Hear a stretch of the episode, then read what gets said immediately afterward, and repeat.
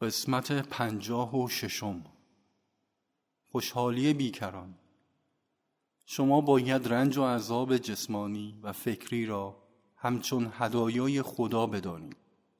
آنها به ما درس می‌دهند که زودگذر و پوچ هستند و ابدیت دارای ارزش فطری می باشد وقتی بلا و مصیبت و بدبختی به جانب شما روی می آورد دل سرد و شکه نشوید.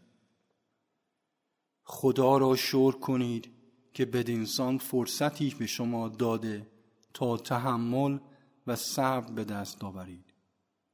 آنها که قدرت تحمل بلا و مصیبت را به دست آوردهاند به آسانی می توانند وارد راه روحانی بشوند.